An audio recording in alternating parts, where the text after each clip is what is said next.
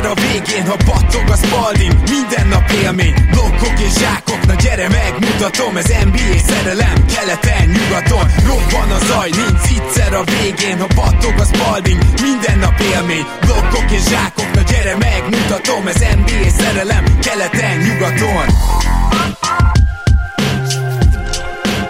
Éj jó! Szép jó napot kívánunk mindenkinek, ez itt a Keleten-nyugaton podcast. A mikrofonok mögött Zukály Zoltán és Rédai Gábor. Szia Zoli!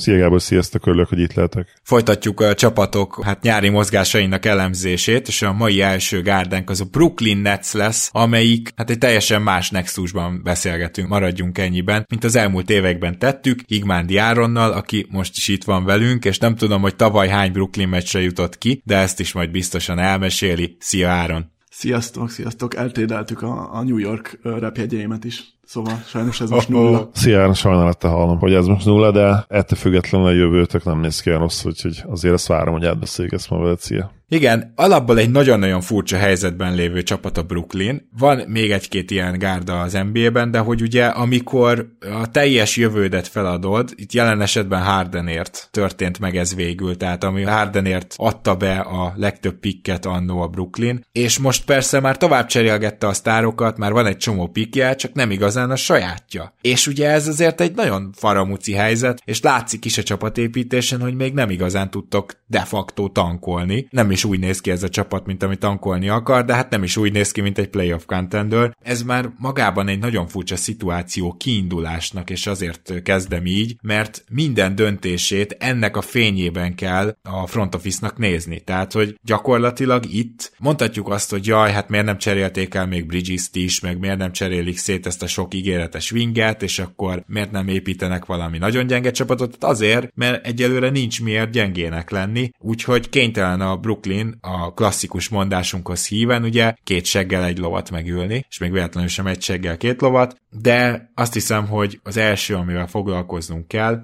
az nem más, mint a draft és a drafton a Brooklynnak rögtön két elsőkörös pikje volt indulásként, egymás után, és hát hogy is fogalmazzak csak, én teljesen odáig vagyok a második körös pikketektől, Áron, de az első körben egy sérült játékos, Derek Whiteheadet, és egy olyan Noah Conley-t választottatok, aki elvileg rohadt ígéretes, ilyen akár triplát dobni is tudó magas ember, de egészen tragikus Summer league volt. Mit szóltál ezekhez a választásokhoz? Tehát most tényleg csak Whiteheadről és Conley-ról, Clowny-ról bocsánat, beszélve hadd adresszáljam a helyzetet elsőre, szóval szerintem én, mint Brooklyn Nets szurkoló, nem örülhetnék jobban ennek a helyzetnek, hiszen az, hogy nincsenek nálunk a pikjeink, az azt jelenti, hogy mindig a győzelemért játszunk, és az, hogy viszont vannak pikjeink, az azt jelenti, hogy van jövőnk is, szóval ez a kettő így együtt amúgy nagyon ritkán áll össze, ilyen még nálam sose volt, szóval ezt most én nagyon várom, ellenben Noah Clowney-val, és akkor meg is volt a kötés. Szerintem amúgy, amúgy ez egy jó srác, rettenetesen fiatal, 18. Gyakorlatilag úgy dobálja a hármast, mint hogyha nem tudom, ő lenne Joe Harris, aki már ugye nincs velünk, szóval szépen kipótolja igazából, csak még nem mennek be, meg még, még nem azok a mozgások, szóval ő egy ilyen bátor gyerek, de ha megnézzük Van Bejámát, akkor ugyanez az érzésed, hogy már csinálja azokat a dolgokat, amire még így rá kell tanulni, szóval én még nem temetném el, de érzem, hogy miért fáj ez neked. A másik dolog, ami, ami szerintem tök fontos, hogy igen, sérült játékos draftoltunk, de hogy ez így a Netsnek ilyen történelmileg nagyon jól megy. Szóval a Karis Levert az ennek a legjobb példája, amikor őt behúztuk, ő is egész nagyot esett pont azért, mert sérülékenynek tűnt, aztán egész komoly értéket tudtuk váltani. Szóval szerintem ez a Netsnek így van egy ilyen óriási bizodalma a saját orvosi csapatába, és ez így az évek során így kezd kifizetődni. Szóval szerintem ez egy ugyanilyen projekt lesz hosszú távon. Igen, és nem is tudok róla igazán nyilatkozni, tehát hogy persze, hogyha bejön, akkor tök jó,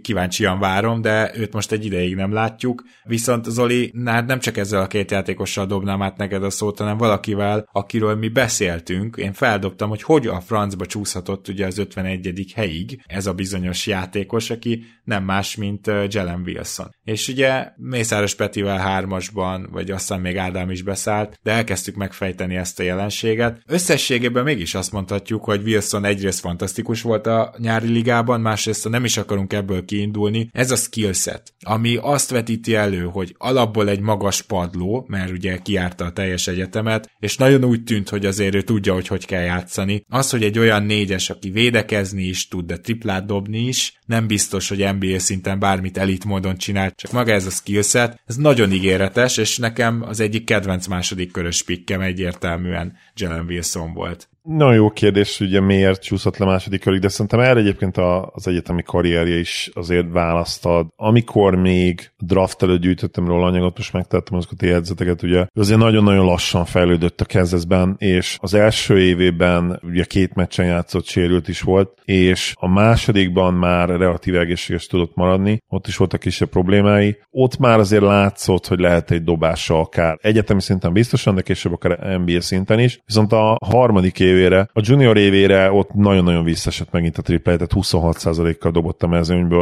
és nagyon úgy nézett ki, hogy, hogy akkor mégse lehet belőle olyan igazi floor spacer, és aztán ugye az utolsó negyedik évére jött megint egy ilyen bounce back szezon, és ott már 33%-kal majdnem hat kísérlettel tudott triplázni. Szóval nyilvánvaló erősségei vannak, az egyik ilyen legfontosabb erősség a lepattanózás, ami az a skill, amire azt mondják, hogy a leginkább tud így átfordulni, vagy folytatódni az NBA-ben is. Úgyhogy ez mindenképpen nála azt jelenti, hogy legalább egy olyan skillje van, ami, ami értékes lett az NBA-ben, és ő nem is rossz playmaker egyébként, nem is jó, nem is rossz, hogyha erőcsatárként gondolkodunk, és már az effektíve ilyen magas emberként, bár ugye a mai NBA-ben ugye tudjuk, hogy nem feltétlenül magas ember egy erőcsatár, de ő Igen, azért 6 9. Ő, ő valahol a big wing és a big határán van. Valahol a kettő között, igen. 6 láb 8-nak írják, de elvileg nőtt. Milyen még meglepő, egy picit, hogy a és... Brooklyn még egy big winget szerzett.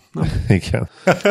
És a negyedik évében nyilvánvalóan már egy nagyon nagy, vagy nem biztos, hogy nyilvánvaló, de egy nagy scoring terhet is a nyakába raktak, és ott játszottam ezt a legtöbbet. És a Kansasnek egy kiugró játékosa volt, azt hiszem, hogy első számú scorerre is talán az utolsó évében. És az, hogy egy nagyon jó csapatba játszott, az gyakorlatilag garantált, hogy azért le fogják draftolni, de az, hogy négy éves újonc lesz, négy éves egyetemi újonc, az meg valahol az garantálta, hogy nem feltétlenül fogják olyan nagyon magasan elvinni. És amit mondtál Gábor, szerintem az helytálló, hogy nincs olyan igazi elitszkéje, ami, amiről azt mondanád, hogy feltétlenül az NBA-ben ez ki fog bontakozni, és Whitehead szerintem ebből a szempontból is sokkal-sokkal nagyobb a bír. Whiteheadnek ugye egyre ezt nem volt még ideje elrontani ezt, mert ahogy mondta, Áron a, a legfiatalabb elsőkörös kiválasztott volt. Nagyon jó pedigrével rendelkezik ugye a Monteverde híres középiskolában, floridai középiskolában játszott. Ott többek között most Cooper Flag is játszik, akit top picknek várnak a, azt hiszem a 25-ös drafton, mert 24-ben még nem jöhet ki. Igen, 25-ös drafton. Hogyha Derek Whitehead uh, EYBL játékát is megnézed, akkor tök egyértelmű, hogy sokkal, szerintem egyértelmű, hogy sokkal nagyobb potenciál van benne. Igazából ez szerintem a Duke szezonban is kijött, tehát amit láttunk, hogy gyakorlatilag egy NBA ready shooter. Csak és... gyorsan, hogyha a hallgatók nem lennének vele tisztában, a Whitehead egy, egy gyakorlatilag dobó hátvéd, de egész tűrhető méretekkel, tehát így, így dimenzionáljuk őt. Így van, így van. Hogyha nem csal az emlékezetem, itt most a jegyzetet egyébként nem találtam meg Whiteheadről, pedig róla is volt, ő nagyon-nagyon magasan volt a top 100-as prospect listán is még a középiskolába, vagy 2021-ben, vagy 2022-ben. Még azon se lepődnék meg, hogyha első lett volna, de ilyen nagyon magas. Arra emlékszem, hogy biztosan top 3 volt. Ez ilyen nagyon hasonló középiskolás pedigréje van egy Jaden Hardyhoz, aki szintén top középiskolás játékos volt. Én azonnal elvinném az ilyen játékosokat, és ezért is tetszett az Emony Bates pick az előző adásban, aki akiről beszéltünk. Szóval én ezt nagyon-nagyon komálom a Derek Whitehead picket. Hogyha Klániról kérdezel, akkor hát nem tudom. Értem azt, hogy, hogy benne is mi az, amit igazából lát a Nets, tehát egy floor spacer erőcsatár, ő ugye egyértelműen erőcsatár, és az az igazság, hogy akár még ötöst is tud játszani, de nem tudom, hogy mikor fog tudni kiteljesedni, és hát nyilván főleg Claxton mellett, hogy mennyi játékidő jut neki az elején majd. Igen, ez Mert... nagyon vicces, ha belegondolsz, hogy ugye Wilson volt az 51 választott, és a 21. választottal hasonlítjuk össze, miközben Wilson sokkal készebb az NBA-re. Igen, igen, és sőt Wilson szerintem jobban, nem mondjuk mind a kettőt játszhatod igazából Claxton mellett szerintem abban a szempontból, hogy, hogy nyilván Claxton most már azért főleg center lesz, de ettől független engem se lehetne meg, hogyha Kláni az elején kevesebbet játszana. Még hogyha ha őt állítjuk szembe Wilsonnal, akkor is azt kell mondanom, még ha talán nem is látok benne annyit, mint Whiteheadbe, de legalábbis azért benne is nagyobb potenciál kell, hogy legyen. És bár bár Clown is egyébként nagyon-nagyon fiatal, tehát ebből a szempontból benne is ott van a potenciál Whiteheadhez hasonlóan. Amíg ugye nem tudtad elrontani a saját potenciálodat, addig bízunk benne ugye az NBA-ben, ezért is nehezebb egy 22 éves újoncba bízni. A 19 éves Clowniba, aki most lett nem rég 19 ráadásul, nem olyan nagyon sokkal öregebb, mint Whitehead. Ebből a szempontból lehet benne bízni még, de, de én egyébként meglepődnék, hogyha ő nagyon sokat játszan az első évben. Bár, és itt majd kíváncsiak áram véleményre, hogy ha egyébként megnézzük a logjamet, hogy hol nehezebb talán beférni, akkor egyébként lehet, hogy nehezebb dolga van Whiteheadnek. Hát, jó kérdés ez egyébként. Főleg azért is, mert erre is reagáljáron, de én nekem nagyon tetszett, hogy Dennis Smith-re lecsaptatok, mert hogyha most azt nézem, hogy ez a csapat relatíva jó akar lenni, akkor az egyes kettes posztról egy jó védő az nagyon hiányzott, és tudom, hogy egyébként szörnyű hatékonysággal dolgozik, Dennis Smith Jr., de nem is azért igazoltátok, tehát hogy be tudja nyelni a csapat azt, hogy néha eldob valami szart, hogyha ő azt a védekezést, amit tavaly a Hornetsnél mutatott, azt most tudja nálatok is hozni.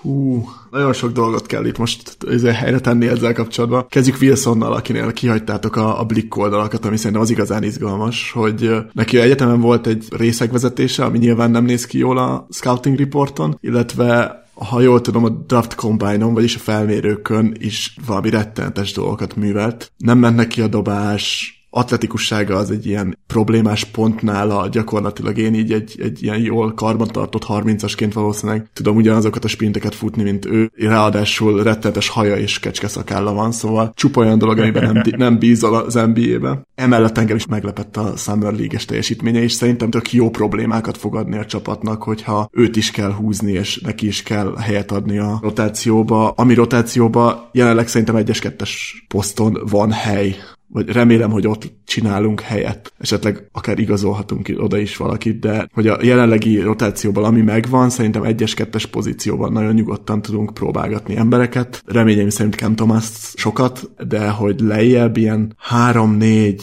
ötbe ott kezd sűrű lenni ez az egész, és nem tudom, hogy hogy fog beleférni ezeknek az embereknek a, az egyenletes fejlesztése. Valószínűleg majd a sérülések ezt kisimogatják ezt a problémát. Na igen. Mit szólsz Dennis Smith Juniorhoz? Dennis Smith Jr. én örülök, nagyon sok stílt fog hozni, és igazából az ő ilyen betörős, gyorslábas játéka az, az tökre illik ahhoz, hogy gyakorlatilag az összes többi ember a három pontos vonalon fog állni és várni a labdát, szóval szerintem ez így menő, amit én nem nagyon látok, hogy még egy Claxtonnal együtt a pályán ők hol találják meg a közös metszeteket, de szerintem, hogyha reálisan akarom nézni, és sok győzelemre akar rámenni ez a csapat, akkor az első fél évben egy ilyen nagyon ragadós, nagyon-nagyon defenzív csapatot fogunk látni. Megkockáztatom, hogy top 5 védelemmel a ligában, és az alsó harmadban leszünk támadásba, ez is szinte biztos. Dennis Smith Jr. ezt szerintem ezt úgy, ahogy van egymaga hozza, még talán szélsőségesebben is. Hát igen. Darius Baisley és Lonnie Walker is érkezett. Mind a kettő ilyen úgymond olyan fiatal, akinek a pályafutása nem úgy alakult, ahogy akarta, de talán Lonnie Walker már valamit mutatott, tehát akár a spurs akár a, a lakers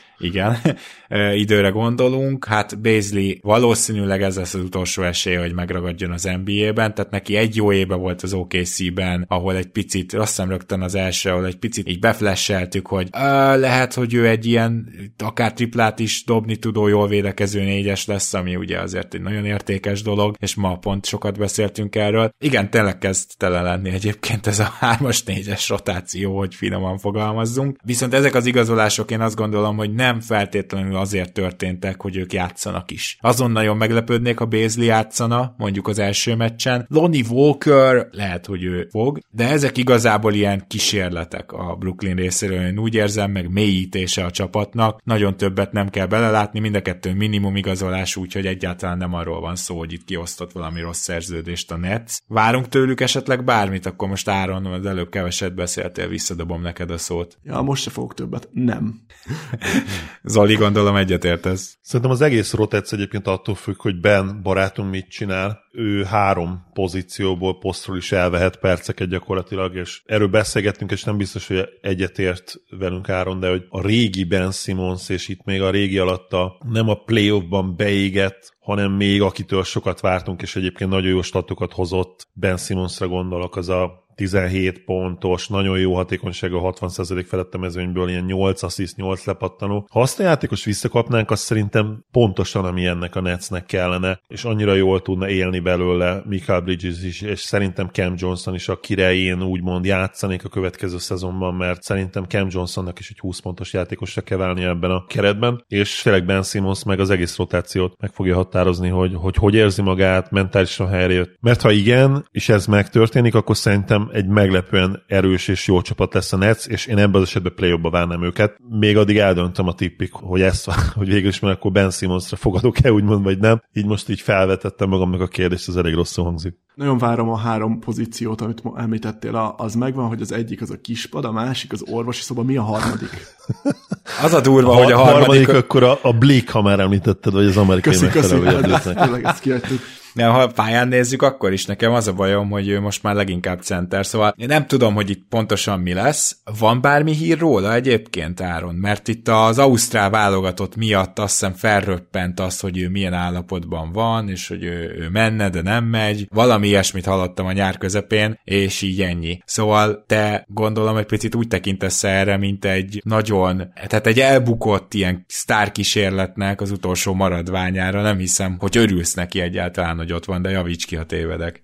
Hírek, amik jöttek, a Michael Bridges volt a, a Paul George podcastjébe, és ott mondta azt, hogy a Ben Simmons úgy ilyen csapatszervezés, csapatcset, ilyenekben tök aktív szereplő, és jelenleg százszázalékos egészségügyileg, és várják vissza a következő évre, ami egy olyan jó hír, amit már kétszer elmondtam ebbe a podcastbe, szóval valószínűleg harmadszor már nem szeretném. Ezen kívül nyilván ő most jelenleg egy tökéletes asset arra, hogy bárhova fog elkerülni Lillard, akkor ő lesz a ilyen placeholder majd a Portlandbe, amihez így behúzzák a netszet. Ezen kívül a szerepe a csapatban divatügyi főtitkár, az, az szerintem így oké. Okay. Igen, az, az, ebbe ő lesz.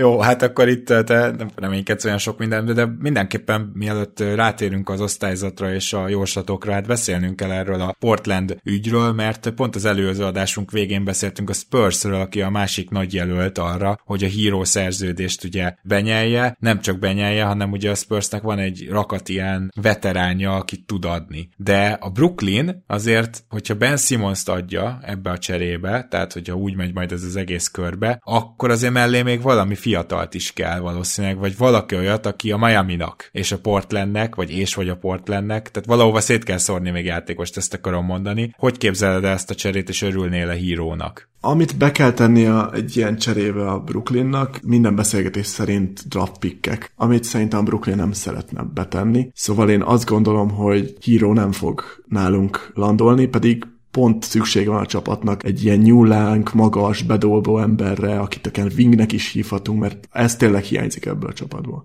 De viccet félretéve amúgy szerintem a Ben Simmons Jó volt, jó volt, értettük. ben Simmons contact az arra lesz még talán jó, hogyha ezt idén nem a Lillard trade fogjuk ellőni, hogy jövőre lesz egy ablak a Luka Doncic vonaton. Hogyha ott a Mavericks idén csinál valami orbitál hülyeséget, nem tudom, megtartják Kyrie Irvinget, vagy valami ilyesmi, akkor az simán bebukhat az a csapat.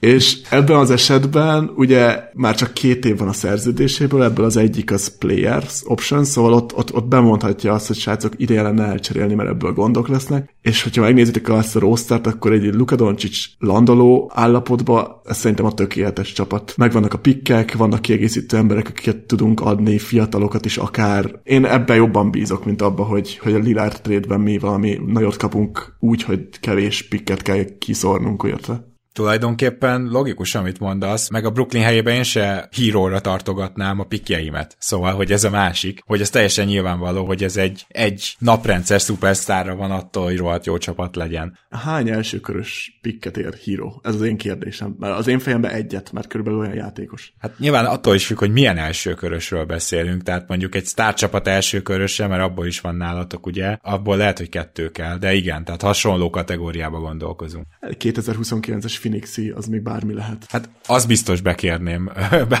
az, az biztos, hogy bekérném a Portland teljében, igen. Zoli, mit szólsz a Doncsis vonalhoz? Figyelj, most őszintén, ha az azonnali felháborodásomat háttérbe rakjuk, egyébként sajnos ezt kell, hogy mondjam, hogy tényleg egy tökéletes roster lenne, és amellett, hogy kellene két-három hét, mire a gyásznak a öt stádiumán, vagy hány stádiuma van, keresztül mennék, utána nyilván azért megnézném egy ilyen csapatba. Természetesen ennek ellenére is nem ezt szeretném, és remélhetőleg nem fog megtörténni, de valóban tehát nem kérdés, hogy tökéletes lenne ebbe a rosterbe, és a roster is számára meg ugye oda-vissza. Mondtad Gábor, hogy menne, de nem megy, és arról leszamított, hogy ez, ez Simons biográfiájának is lehetne majd a címe. Ha jól emlékszem, még a triplával is ez volt, amikor még, ha jól emlékszem, még Brown mondta neki, hogy meg talán az újságíróknak is, hogy majd, majd akkor dob, amikor már tényleg jól fogja csinálni, de hát ahhoz, hogy valaha legyen, most már talán múlt időben is beszéltünk erről, ha valaha lett volna triplája bennek, akkor nyilván ahhoz rá kellett volna dobálnia, úgyhogy Ben Simmons tényleg az a játékos, akinek mindig, mindig menne, de valahogy mindig történik, és sosem megy, szóval lehet, hogy nem érdemes igen abba gondolkodni, hogy ő lesz itt a megváltója ennek a Netsnek, ennek a rosternek, mert egyébként szerintem a, a legjobb Ben Simmons, amit eddig láttunk, nyilván ezt hozzá kell tenni, az játékstílusban és impactben az egy kifejezetten jó piece lenne ennek a Netsnek. Akkor én szerintem kezdjünk el értékelni, és kezdjünk el jósolni, és ezt meg is teszem, nem csak így bemondom. Erre az off-seasonre én egy Hmm, így egy négyes alá tudok adni. Azt hiszem, hogy semmi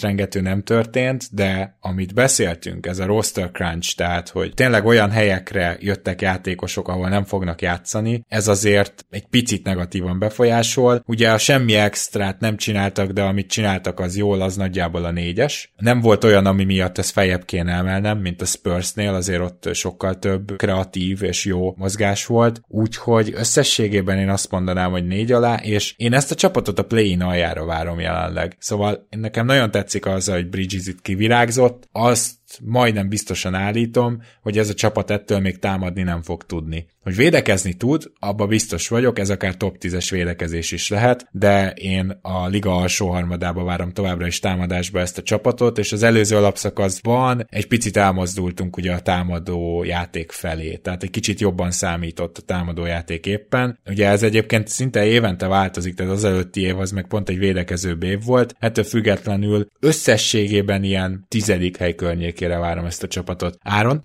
Amit te mondasz, az, az úgy is van.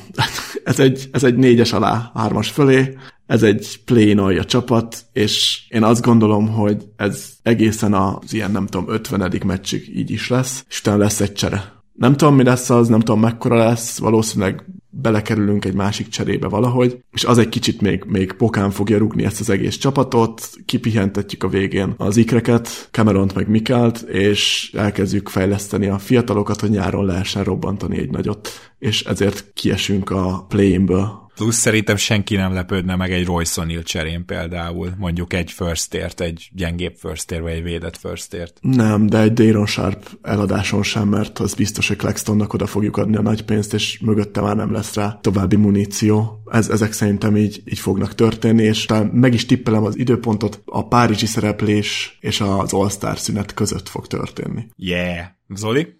Kicsivel 50% alatti mérleget tippelek, és az osztályzatom az egy háromnegyed, nem rossz off-season, nem is nagyon jó. Háromnegyed osztályzat, azt szerintem ezt tükrözi, és 40-42-es mérleget tippelek. Abból kiindulva, amit mi mondtunk Áronnal, akkor azért te várod legmagasabbra ezt a csapatot. Hát a 40-42 az a plane alja, és ugye te is plane alját mondtál, igen, tavaly, tavaly igen, a plane igen. alja volt, szóval hát Jó. hasonló helyre, hasonló helyre menjük őket. Jó, oké, rendben van. Akkor Igvándi Áron, mielőtt elköszönnénk, neked szokott lenni akár valami bent maradt sztori, úgyhogy most kihasználom az alkalmat, és megkérdezem, hogy van-e még bármi, amit így a nyárról hallottál, és megosztanál velünk. Csak azt, hogy, hogy, hogy kövessétek az ikreket az USA táborban, mert hogy meglepően úgy néz ki, hogy a második és harmadik legfontosabb ember lettek az amerikai válogatottban ők ketten. Jaren Jackson Jr. mögött? Igen. Jó, csak azért, mert most volt egy szavazás, és ugye szavaztak egymás között a játékosok, és a JJJ-t hozták ki, hogy ő a legdominánsabb, vagy nem tudom, tehát hogy ő megnyerte ezt, ezt csak ilyen érdekességként mondom. De ja, oké. Okay, a Branson, Branson tartják amúgy a nagy vezérének ennek a csapatnak. Igen, igen, külön igen. szépség, hogy idén lesz az a, az, a, az a szomorú év, amikor a Knicks-et fogom nézni, és valószínűleg több győzelmük lesz, mint nekünk. Ez nekem mindig egy fájdalmas pont. Hát pedig igen, van rá némi esély. Áron, nagyon szépen köszönjük, hogy elfogadtad ismét a meghívást. Én köszönöm a lehetőséget. Én is köszönöm, hogy itt voltál. Áron már már visszatérjen, sőt, hát gyakorlatilag most szerintem az elmúlt három-négy évben minden évben. Úgyhogy ez egy ilyen Meghoztál. Nem, nem szabadultak tőlem. Ötötször. Ötötször van itt az áron. Úgyhogy akkor a jövőre is várunk vissza legkésőbb ilyenkor, de Jövök. akár hamarabb is ki tudja. Lehet, hogy Ha lesz hívtok, ami ha nagy csere. Mindenképp. És amit mondtál, hogy az a nagy csere és a szétbombázás, az nem lenne rossz, igen. Tehát ha olyan értékeket kaptok. Remélem a Doncsics trade-re mondtad ezt, és megtisztelő. Mindenképp, igen, így van. Elgondoltam ezt, és örülök, hogy itt voltál, szia. Ez kiváló lendületet ad nekünk, hogy menjünk tovább a következő csapatunkra. A következő csapat, akiről beszéltünk, az pedig nem más, mint az OKC Thunder. És azért érdekes ennek a gárdának most már évek óta nagyon érdekesek ugye az off mert egy gyakorlatilag újjáépülés, és egy különleges, radikális újjáépülés, és ekközben az OKC már hosszú évek óta úgy használja fel a cap space-ét, hogy hát egyre inkább csak nyeli be azokat a szerződéseket, akik amúgy játékosként nem is használ, gyűjti az eszeteket, és most egy ilyen fordulóponthoz érkezett ez az egész sztori, mert az Oklahoma City Thunder nagyjából és egész évben tavaly bejelentkezett azért, hogy akkor ő lassan a playoffért küzdene. És akkor még arról nem is beszéltünk, hogy Chad Holgram ugye tavaly még nem is játszott, tehát idén fog. Na most, ez a fordulópont, ez nem tudom mennyire mutatkozott meg az OKC nyarán, de az elmúlt két évben is az volt, hogy én nem értékeltem túl jóra ezt a nyarat, az OKC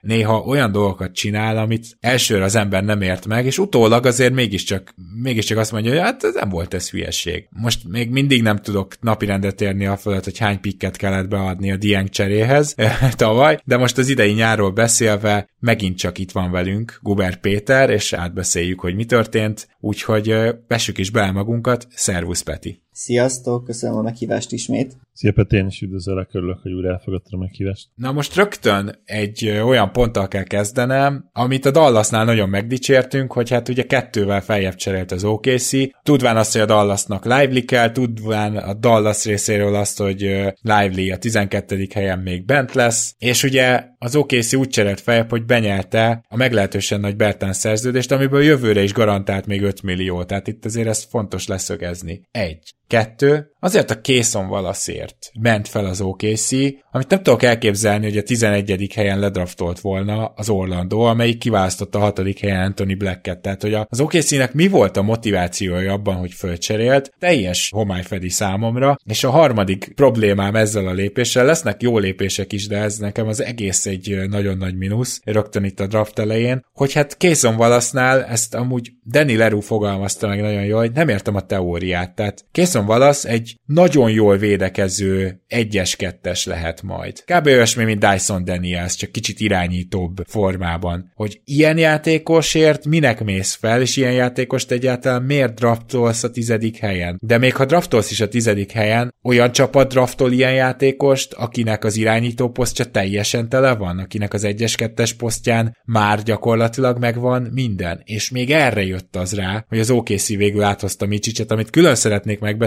csak így ez az egész abszolút értelmezhetetlen számomra, és nagyon kíváncsi vagyok, Peti, hogy mennyire osztod ezeket a kételjeimet. Hát először szeretném leszögezni, hogy alapvetően én sem értem, vagy először legalábbis egyáltalán nem értettem a dolgot, hogy ennek mi volt az értelme. Aztán így, ahogy elkezdtem gondolkodni, meg leülepedett, meg most nyilván készültem itt az adásra is, kicsit így összeállt legalább valami magyarázat, féleség a fejembe azzal kapcsolatban, hogy mi lehetett itt a motiváció. Egyrészt azt, tehát önmagába fellépni szerintem sem érte meg, tehát valasz, valószínűleg bár lett volna 12-n is, tehát igazából mondom, alapvetően nem értem, de hogyha azt nézzük, hogy egyébként sem értük még el ugye a sapkát, és belefért egy ilyen szerződésnek az átvétele, ráadásul ugye ez azt jelenti, hogy a sapka alatt történt ez a Bertan szerződés átvétel, hogy agregálható, vagy tovább cserélhető azonnal, tehát nem kell hónapokat várni, hogy más játékossal kombinálva tovább lehessen cserélni. Így pedig szerződésként baromi jól használható. Fel is írtam, hogy a 17 milliót keres Bertans, és akkor a, talán még Oladipóra később kitérünk, de hogyha hozzáveszik Oladipót, aki szintén ugye fizetési sapka alatt jött, az már ö, 26,5 millió a kettőjük szerződése, hogyha ezt megszorzom ugye 1,25-tel, akkor már 33 millió szerződésre lehet cserélni, és akkor még csak Bertansról meg Oladipóról beszéltünk, és nem csaptunk hozzá semmilyen más játékos, mondjuk például a Trément hozzáteszed, akkor már 37 milliós játékos is lehet cserélni. Tehát ha más nem, akkor ez a szerződés, ez, ez hihetetlen jól cserélhető lesz, akár idén, szezon közben, akár még jövő nyáron is, sőt, hát ugye a szezon előtt is van még lehetőség, hiszen azért láttunk már azt hiszem a, talán a Paul George csere is valahogy a semmiből robbant be így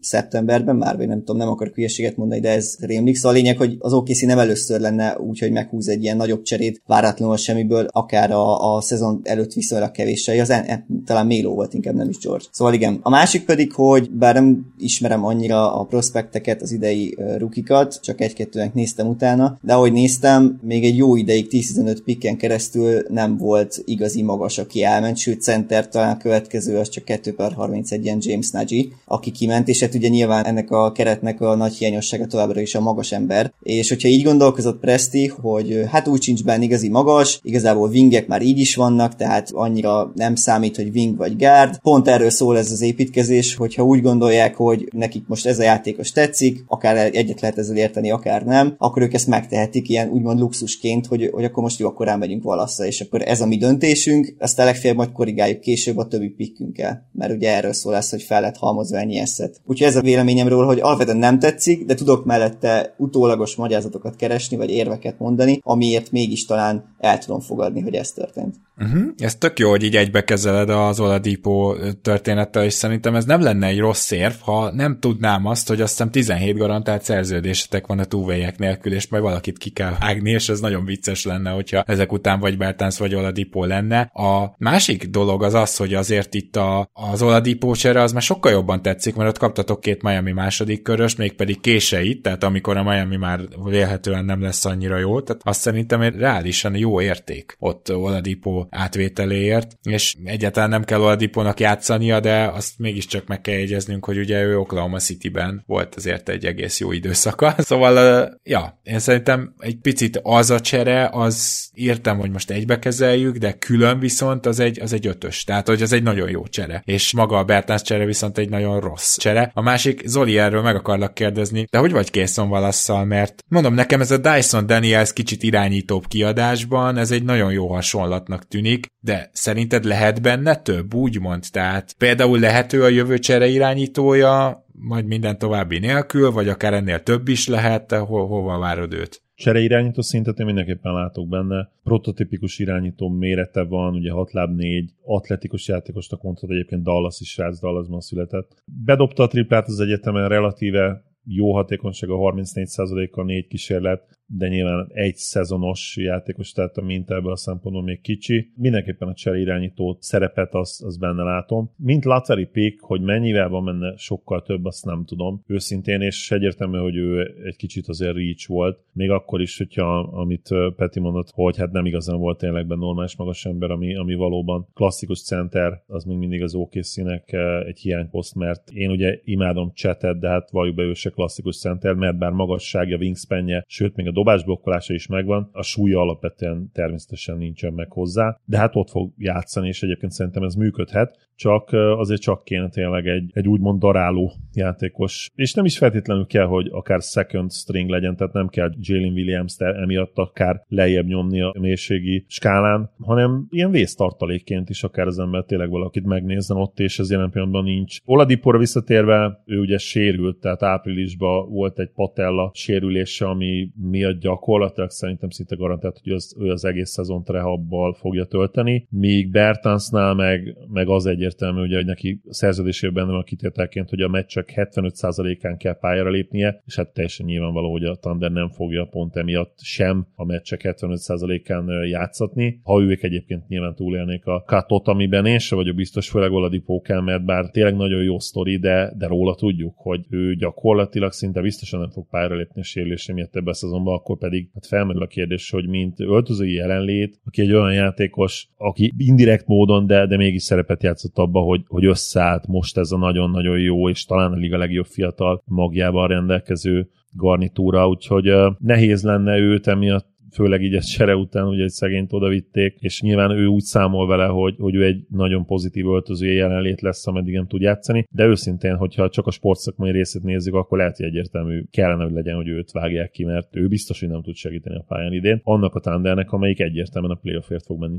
Majd biztos beszélünk még a roster crunchról, de én nekem az a véleményem, hogy Oladipo akkor, hát akkor sem marad nyilván, akkor el lesz cserélve, de hogyha a szezon előtt még tudjuk cserélni akár Bertenszal, akár a nélkül, akkor ugye elmegy, elmegy, ha meg nem tudjuk elcserélni, akkor ki lesz ágva. Viszont Bertán szerintem maradni fog a szezonra akkor is, hogyha nem tudjuk elcserélni. Igen, Ennek egyébként én nekem is ez a logikus, és nyilván tehát csere alapnak is valaki kell, ami nagyon érdekes számomra, és ezt hát akár egy játékot is csinálhatnánk, hogy az egész off-season egyik legjobb és legfontosabb hosszabbítása szerintem itt történt, de most ti mind a ketten, hát Petinél nem kérdés, de ugye Zoli is mind a ketten felkészültetek ebből a csapatból. Kíváncsi hogy kitaláljátok, hogy mi a francról beszélek. Degno. Oké, okay, jó, hát ez gyors volt, igen. Zoli, kitaláltad volna? Ki kitaláltam volna, mivel a jegyzeteim között ott lapul az, hogy aláírt egy négy éves hosszabbítás. Nem Renault barátunk, akit most már tényleg azt hiszem, hogy kiérdemelte, hogy a nevén szólít, csak úgy, hogy eljött az a doppergés hogy Mark Degno, ha jól ejtem ki, Degno inkább, Mark Degno megérdemli azt, hogy innentől kezdve Degnóként utaljak rá, úgyhogy szép volt, szép volt. Én azt gondolom, hogy vita nélkül jelenleg top 10-be kell őt sorolni. Az előző szezon egyik legkülönlegesebb és kísérletezőbb játéka fűződik hozzá. Azt is egyre jobban érzem, hogy Degnónak ez a rengeteg drive, ez a rengeteg gyűrű támadás ténylegesen az elképzelése, és nem csak a keretre akarja ráalkalmazni, de az, ahogy ő a small bolt ezzel összehozta, és az, ahogy az OKC a legszebb pillanataiban, meg amíg Kenrick Williams egészséges volt, addig ezzel tudott védekezni is, az azt gondolom, hogy nem csak a játékosok érdeme, hanem az nagyon durván az egyző érdeme is. Na most Degno dicséretét félretéve, én szerintem nagyon-nagyon fontos volt, hogy az OKC nem csak a fiatal magját találta meg, hanem a fiatal egyzőjét is, akivel felérhetnek a csúcsra. Tehát a jelen pillanatban én azt gondolom, hogy Degno nem az az egyző, mint mondjuk Kenny Atkinson volt a Netsnél, hogy majd amikor komolyabb lesz a tét, akkor le kell váltani, és ezért is nagyon örültem ennek a hosszabbításnak. És tudjátok mi az extra még Degnóba, hogy, hogy ő igazából saját nevelés, tehát ugye 2014-ben talán még 30 alatt volt, amikor csatlakozott a franchise-hoz, és ő az Oklahoma City Blue-nak volt a főedzője 5 szezonon keresztül, és onnan csatlakozott a segédedzői pozícióba először, és úgy hozták fel, tehát gyakorlatilag, ha ezt egy szimpatikus csapatnak tartjuk a fiatalok nevelése miatt, és azért, hogy milyen tényleg már most rendkívül jó fiatal magot raktak össze, ebbe abszolút beleédik egyébként Degno is. Igen, és van egy kis Nick Nurse story jellege is, igaz, hogy ugye Nick Nurse a Houstonnak a tartalék csapatánál csinálta a kísérleteit, és mellesleg most visszatért Delil Morihoz, tehát most, most visszaért a kör, úgymond, és hazatért ilyen szempontból, de igen, tehát nekem van egy kis Nick Nurse vibe ennek az egésznek. Úgyhogy ez egy nagyon-nagyon pozitív fúzás. Amit még el kell mondanunk az az, hogy Tai Washington és Usman Garuba végül egy ilyen nagy keringő után ide került, és hát valljuk be, hogy mind a ketten jelöltek szintén arra, Oladipo mellett, hogy ők legyenek azok valamelyikük, akiket kivágnak, és én ráadásul a csere miatt, mert az úgy egy kicsit elhúzódott, meg mire kitalálta a Houston, hogy az a végül azt hiszem öt csapatos lett az a csere, már nem is emlékszem. Uh, igen, tehát, hogy mire azt az egészet ott a Houston kitalálta, addigra véget ért a nyári liga, tehát ott se nézhettük meg őket. Az a durva, hogy ez két elsőkörös tavalyról, viszont Houstonban meg ugye nem tudtak bekerülni az első évükben a rotációba. Hát nem tudjuk igazán az, hogy mi van bennük. Most így valószínűleg mind a kettőre legyintünk. De aztán ki tudja. Én azt hiszem, hogy itt Tai Washington nagyobb veszélybe van. Szerintem Usman Garubát lehet, hogy mivel, hogy ugye a 4-es 5 poszton azért vannak problémái mélységben a Thundernek, lehet, hogy még látjuk is akár játszani. Mit gondolsz erről, Peti? Hát őszintén nem tudom, ugye 20 vagyunk most, 15-re kéne ezt lerövidíteni, és én azt írtam össze, most nem fogom felsorolni mind az összes nevet, de 14 játékos van, aki én azt gondolom, hogy mindenképpen meg fogunk tartani a szezonra, ha csak nem jön valami nagyobb csere nyilván. És akkor ezen felül van még ugye Trayman, Jack White, Robinson Earl, Garuba, Oladipo és Tai.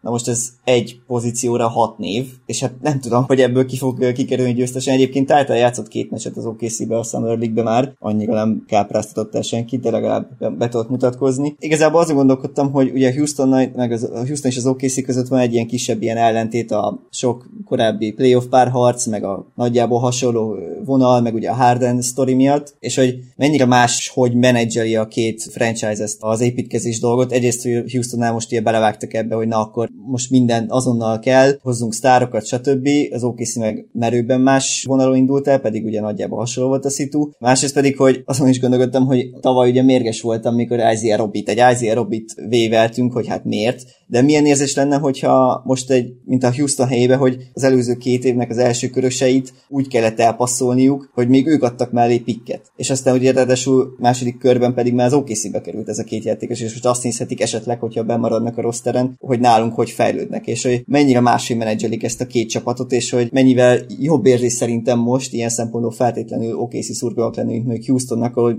ahol érzem ezt a kapkodás dolgot. De hát aztán tényleg nem tudom, hogy most Tájtáj meg, meg Garuba közül, hogy melyik tud megragadni, hát őszintén szerintem ez ilyen tréningken elviszik őket, aztán meglátjuk, hogy ki teljesít majd jobban, és egy teljes ilyen crapshoot lesz. Tehát, hogy... Na jó, de most hagyd dobjam még vissza a szót hozzád. Mit gondolsz erről a Trémen kísérletről? Ugye itt azt hiszem, hogy hármunk közül én vagyok a legnagyobb rajongója, de azért ezt el kell ismernem, hogy a, tehát az ő védekezése az gyakorlatilag ilyen Trey Young szintjén van, tehát a druszája szintjén van, és egyszerűen nem, valószínűleg nem elég jó támadójátékos, hogy ezt kiavítsa. Elképzelhető, hogy a Trémen kísérlet kísérlet hivatalosan is véget ért, és majd ebből akarok átkötni nyilván a Micsics igazolásra, de én most jelen pillanatban úgy gondolom, hogy Trémen nem lesz a rotáció tagja. Ha Ben is marad a keretben, nem lesz a rotáció tagja az első estén. Mit gondolsz erről, Peti? Hát én szerintem a roster tagja sem lesz, tehát nem véletlen mondtam még az elején a, az Oladipo Bertans cseréhez őt harmadiknak, hogy őt lehet még hozzárakni esetleg. Én szerintem nem, nem tudom elképzelni, hogy, hogy ő maradjon. Az elmúlt két év teljesítmény alapján Summer League-ben tud villogni, dobni, ugyanezt nem tudja, nem kapja meg annyit a lehetőséget nyilván a labdát a kezébe az NBA-ben, meg nem is tudja ugyanezt megvalósítani. Roleplayerként nem tud eleget hozzátenni, hát a védekezése miatt gyakorlatilag pályán tartatatlan, teljesen ilyen streaky shooter, úgyhogy én nem tudom elképzelni, hogy ő maradjon, viszont az sem, hogy csak simán véveljük. Szóval szerintem ott lesz majd egy, legalábbis egy minimum biztos lesz, ahol elküldjük valami szekundér, vagy nem tudom. Hát nyilván ez talán az eddigi legrosszabb húzása az új rebuild érának, mert ugye ahogy tavaly is elmondtam, ne felejtsük el, hogy itt Sengün helyet hoztuk, tehát konkrétan az a pikkel, amit azért adtunk, hogy szóval értem, hogy megcsináltunk a Houstonnal, abból lett Sengün, úgyhogy ez talán a legnagyobb égése így ennek a rebuildnek, de hát mondom, erről is szól az egész, hogy ennyi pikkünk van, hogy, hogy ennyi beleférjen, hogyha úgy van. Úgyhogy mondom meg egyszer, szerintem a Trillium kísérletnek vége. Men nyerte meg idén a sophomore slump versenyünket, Gábor? Nem, de biztos, ott, hogy jelölt volt. volt. Jelölt volt. Ott volt a jelöltek között, igen. Egy ilyen, ilyen szezon után, még akkor is, hogyha tényleg a sophomore slump, ez egy létező jelenség, és ezt ugye Men megint bebizonyította, akkor a logjam van most így illetve pont ez, hogy sajnos ment szemszögéből, mivel vele nem fognak számolni egyáltalán így, ez az egyik megoldás a problémának, hogy nincs igazából igazi logjam, mert vele nem fognak számolni, de abban maximálisan egyetértek Petivel egyébként, hogy, hogy valami értéket kellene, hogy kapjanak érte, tehát azért ő egy 2021-es majdnem lottery pick, relatíve közel négy helyre kelt el a lottery szóval nem létezik, hogy nincs olyan csapat az NBA-ben, aki ne nézné meg még, hogy mit tud esetleg Trey kihozni, úgyhogy adnak ki 25 25-28 percet, és azért valóban, ha első körös nem is, de egy második körös szerintem is lehet kapni érte, úgyhogy kíváncsian várom, hogy mit tudnak meglépni. És akkor azt hiszem, hogy ezzel el is érkeztünk a Micsics kérdéskörhöz. Bizony, és bizony. Talán kezdhetek én, ha megengeditek. Én őt nagyon-nagyon jó igazolásnak tartom, még úgy is, hogy messze-messze a legerősebb, az OKC legerősebb posztjére jött, hiszen ugye Shy mellett van egy atombiztos George Giddy is, aki hát egy ilyen play-in meccs után azt gondolom, hogy már azt is bizonyítja, nyilván nagyon kicsi nyúlfarknyi minta, de bizonyította, hogy a jövő embere ő is Shy, és majd ugye Chat mellett, aki szintén ezt szerintem bizonyítani fogja az újonc évbe, és ugye én arra számítok, hogy Wembivel megy majd az év újonca díjért. De visszatérve ugye az Ausztrára, ugye elkezdte így az Ausztrálokat gyűjteni a, a csapat, bár ugye Petty Mills azóta tovább is küldték. Jack White is ott van még most a keretben, ugye nem tudjuk, talán valószínűsíthetjük, hogy, hogy végül nem maradott, de, de addig legalább, ha mondjuk a kempre és a, ugye az edzőtáborra ott maradhat, akkor legalább nem fogja egyedül érezni magát. Így ausztrálok nélkül, másik kenguru nélkül a sztár palánta, mert én most már egyébként ide sorolom Gidit is. Én abszolút látom benne a sztárt, nem szupersztárt, mint Sájban, de többször a sorsztárt én simán belelátom Gidibe ezen a ponton. És akkor ugye ehhez, ehhez a részlekhez csatlakozik Micsi, akinek szerencsére, hogy nem csak csere egyes, de csere kettes poszton is játszhat, bár a depth chartokat, amiket néztem, ott még third stringbe sorolják, ez szerintem tévedés, és Degno már az első pillanattól kezdve őt egy 8-as, 9-es rotációban biztos, hogy játszatni fogja, és fog perceket kapni szerintem csere, irányító és csere dobó hátvéd poszton is, és ők hárman fogják a percek nagy részét itt elvinni, és a, a maradék az pedig ugye készen válasznak jut, akiről szintén elmondható, és ez pozitív, hogy talán ezt nem mondtam, hogy ő is szerintem egyébként tud játszani akár csere dobó hátvéd poszton, és ez azt jelenteti, hogy azért neki is jut egy 15-18 perc majd a szezon elejétől, és ezen a poszton, ezen a két poszton szerintem ők négyen meg is osztozkodnak majd úgymond a szezonban. Hát, hogy ha, mit... csak, ha csak Ludort nem játszik időnként kettes, tudod. Tehát, hogy itt hát azért... Hát igen, de mondjuk ő szerintem elviszi ugye a kezdő perceket gyakorlatilag a kis csatárposzton, de, de valóban, tehát nyilván az attól is függ, hogy esetleg Dieng mit tud csinálni ebben az évben, mert ugye, hogyha ő többet játszik, akkor ott lefele tolódhat a frontcourt. És akkor a, a te felosztásodban akkor Jalen Williams négyes. Mondjuk amennyire felizmosodott, akkor tényleg lehet, hogy ő négyes, igen. Abszolút. Ja, nyilván, tehát ez... Kezdő négyes, igen. Igen, igen, igen. Hát ez az nem kérdés, tehát egyébként a másik, akiben tényleg sztár, sőt, nem is tudom, hogy milyen potenciál van, minimum sztár, az Jalen Williams. De igen, tehát és akkor ebbe jön Micsics. Én azt gondolom, hogy Micsics nem jött volna úgy át hogy nem mondják azt neki, hogy számolunk veled a rotációba, és az nem pár perc lesz, hanem én nekem meggyőződésem, hogy ő majd játszik Shea mellett is. Mit gondolsz erről, Peti? Először is egy kérdés, hogy emlékeztek-e, hogy mikor került Micic joga az OKC-hez? Most a tippel nem kéne olyan 2017-8? 16-ot tippeltem. 2020 decemberében, amikor Horfordot elpostázta a Philadelphia wow. szeredámként az OKC-be, akkor küldték Micicet is egyébként, hát a később Maledonnál váló pikkel együtt, és mindezért Terence ferguson és Danny Green-t kellett odaadni. És aztán ugye Micic következő két évben MVP lett az Euroligában. Ez se volt egy rossz deal.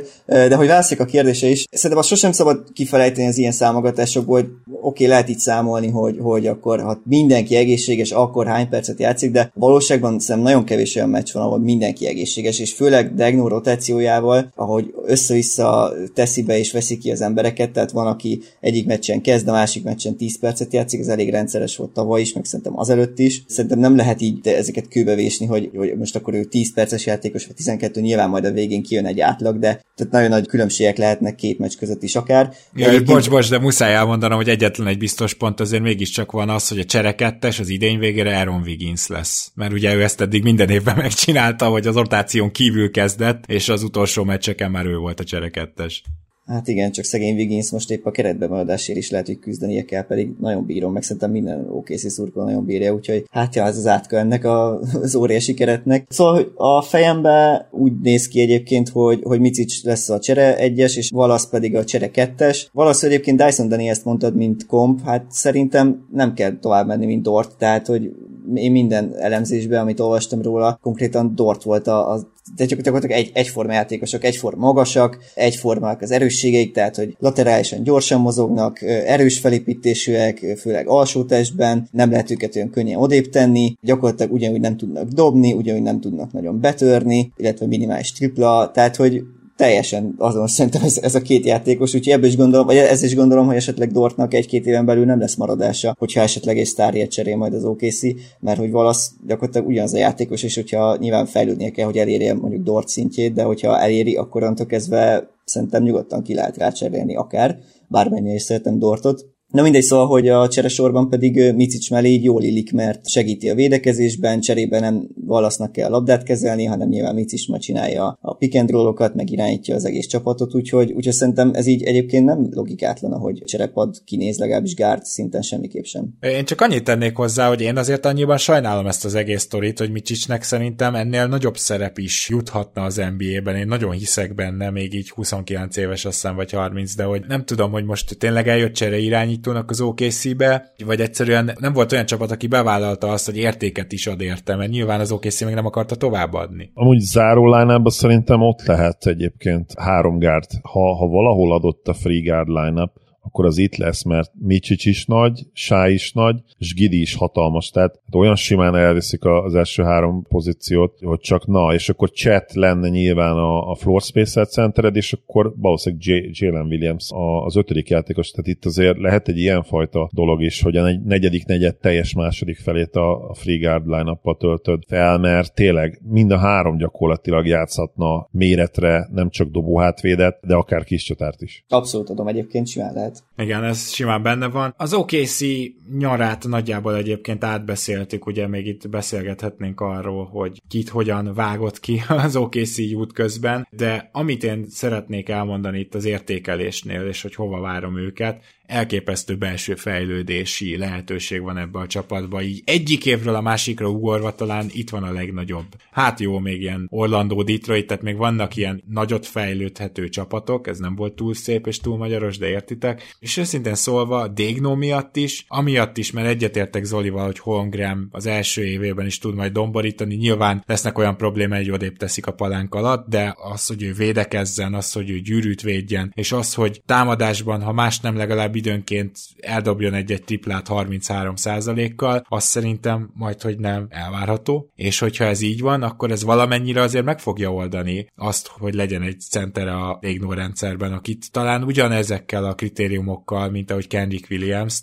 tudja használni, és ugye ő nagyon kreatívan smallballozik, tehát attól sem tartok, hogy majd a cseresor olyan szörnyű lesz, mint tavaly. Egyébként tavaly azért a cseresor az nem volt az erősség az OKC-nek. Mélyült a csapat. Dieng jó volt a nyári ligában, ő még előre léphet ott a wingpostokon, a csere wingpostokon, nyilván Jalen Williams is 4-es, 5-ös poszton fog játszani, Jalen Williams-be szerelmes vagyok, azt már régóta tudják a kedves podcast hallgatók, és szerintem benne lehet, hogy több mint sztár potenciál van. Biztos vagyok benne, hogy az ő kezébe is kerül majd a labda, ha már itt a sok guard line tartunk, de ez azért is van, mert ugye a Degno rendszerbe tényleg elfér sok ball handler, tehát nagyon ritka az ilyen, de ebbe a rendszerbe tényleg elfér sok ballhandler egyszerre, úgyhogy én a nyarat az hármasnak gondolom, mégpedig azért, mert a Bertans vonal meg a Készon Valasz pick az egyelőre szerintem teljesen érthetetlen, és hogy ugye Peti is mondta, hogy, hogy neki is ezért kellett keresni az okokat, a többi húzás az nagyjából rendben van, viszont annak ellenére, hogy ez csak egy hármas nyár, most mondok egy nagyot, szerintem play-in teteje, playoff alja lesz az OKC.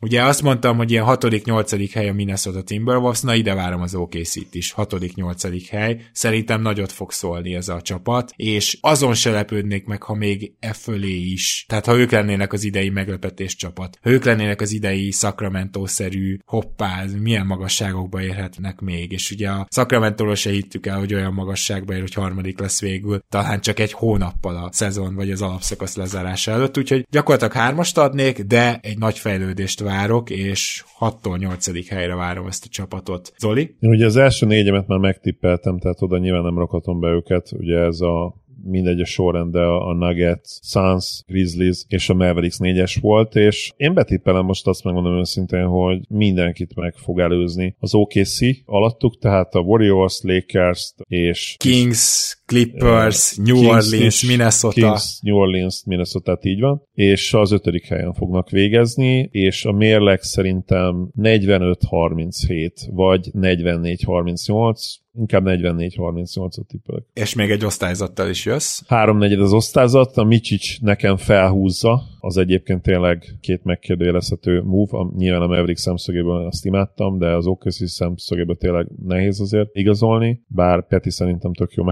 megpróbálta. De igen, Micsics van annyira jó, hogy nekem ez egy háromnegyed így összességében, és tőle nagyon sokat várok én is. Peti, te jössz egy osztályzatot is, kérünk meg egy jóslatot is. Szerintem kétféleképpen lehet nézni ezt a nyarat. Hogyha tényleg csak megpróbáljuk önmagába értelmezni, akkor a te hármasod az lehet, hogy helytálló itt a Bertánsz dolog miatt. Viszont szerintem a tavalyi szezon azt mutatta meg, hogy SG-nek érdemes várnia arra, hogy ebből a magból mi lesz, mert lehozott egy olyan szezont a, a csapat akár egyéni szinten is, hogy, hogy látszik, hogy, hogy ez tart valamerre, és hogyha az ő türelme az nyilván erre a szezonra még él, már pedig nyilván él, akkor pedig szerintem nem baj az, hogy nem ugrottunk bele egy szupersztárért való cserébe, vagy egy sima sztárért való cserébe, és akkor viszont a cap space-t azt el kellett költeni valahogy. Most, hogy így költötték el, lehet, hogy lehetett volna ennél hatékonyabban is, bár szerintem más csapatoknál sem láttunk ennél sokkal hatékonyabb cap space költést, és hogyha úgy értelmezzük, hogy most nem, nem volt benne az, hogy cseréljünk, hanem akár jövő nyárra cseréljünk, akkor viszont egy jót húztunk, hiszen Bertans szerződés akár a deadline-nál, akár jövő nyáron jól ö, kombinálható. Hát gyakorlatilag ö, azt mondod, hogy megtartottátok a flexibilitást így. Hát, így van, így van, így van, nagyon jól mondod. És akkor, akkor viszont azt mondom, hogy a többi move, pedig ahogy beszéltük is, hogy Micicsnek ez a 8 millió körül éves szerződések, ráadásul harmadik év team option hát ez, ez, ez parádés, a Washington vonalból, majd Tájtáj Washington vonalból akármi is lesz, szintén pikeket szereztünk, tehát minden onnan megint behúztunk egy csomó legalább secondöt, tehát ha így nézzük, akkor, akkor viszont szerintem ez egy jó nyár volt, én azt mondom, hogy négy ötöd, és, ja, és visszatérve pedig Jalen Williams, J-Dub-nak szoktak egyébként, hogy meg tudják különböztetni a másik Jalen Williams-től, szóval J-Dub kapcsán pedig, ahogy ugyanolyan lelkes vagyok, mint te, tehát hogy nagyon nehéz nyugodtan nézni azt, hogy, hogy ennyire jól játszik, tehát nagyon nehéz nem elragadtatni magam, hogy, hogy ebből a srácból mi lehet, úgyhogy arra én is nagyon kíváncsi vagyok. Győzelmek számába pedig azt hiszem, hogy ha jól emlékszem, akkor beszélték valamelyik podcastban, hogy 41 és félre van belőle talán Vegasba, hát azt talán megugorjuk, nyilván most mindenki fejlődést vár a csapattól, szerintem egy 7.-8. helyre. Hogyha befutunk azzal, szerintem senki nem lesz elégedetlen, és akkor jövő nyáron jöhet majd tényleg egy nagyobb csere. Guber Péter, nagyon szépen szépen köszönjük, hogy itt voltál velünk, és hát ezt a csapatot mindenképpen kiemeltem fogom én legalábbis követni, de tudom, hogy Zoli is. Az egyik legizgalmasabb projekt van most nálatok, úgyhogy kicsit irigyellek is, mert most szerintem jó OKC szurkolónak lenni. Köszönöm szépen a meghívást, és hát remélem tényleg jó szezon lesz, de azért Toronto miatt szerintem nem kell szégyenkezed neked semmi, ott megy ez a podcast. Igen, ugye az a bajnoki címmel ebbe az érába volt. Én is nagyon köszönöm, hogy itt a Péter, és ahogy Gábor mondta, egyértelmű, hogy az egyik League Pass csapatom lesznek. Chat az egyik kedvenc prospektem az elmúlt évekből, és nagyon-nagyon várom, hogy végre bemutatkozhasson. Egy év kihagyás után remélhetőleg az Embiid féle folytatás következik, és nem pedig a Ben Simmons féle, bár ugye Ben Simmons a kihagyott év után év újonca lett, úgyhogy csak utána ne, ne folytatódjon majd a dolog, és utána legyen inkább Embiid. Ha a Durant féle folytatás lesz, az is jó, mert ugye neki volt az is és ha jól emlékszem, Liz Frank. Így van, így van. Akkor Zoli, én neked is nagyon szépen köszönöm, hogy ma is itt voltál, és hát mi meg majd természetesen megyünk tovább. Most már jó sok csapaton túl vagyunk, és annyi kulisszatitkot itt a végén elárulhatunk, hogy jó előre vesszük fel most az adásokat, mert hogy mi nekünk is jut így egy kis pihenő majd így augusztus második felében. Amikor nagyjából halljátok ezt az adást, akkor mi éppen szabadságon leszünk. Így van, és alig várom már, mert csak azért is egyébként, mert ha a szabadság tíz napja majd eltelik, akkor annyival közelebb kerültünk a, a VB-hez és a szezonhoz, mert így megmondom hogy nekem most már eléggé kezd hiányozni az NBA. A minap, amikor Mája Gyuri barátom kirakta az új fotót a csoportba, akkor még 82 nap volt hátra, Mire ezt halljátok, már lehet, hogy ilyen, hát ilyen 65 vagy 63 környéken leszünk, az már mindjárt barátibb, ilyen két hónap. Így is van. Köszi szépen akkor, hogy ma is itt voltál. Örülök, hogy itt lettem. Szia Gábor, sziasztok! Kedves hallgatók, tartsatok velünk a továbbiakban is. Lassan itt a csapat elemzések közé majd a világbajnokságra is kitérünk, úgyhogy már csak azért is megéri velünk tartani. Minden jót kívánunk nektek. Sziasztok!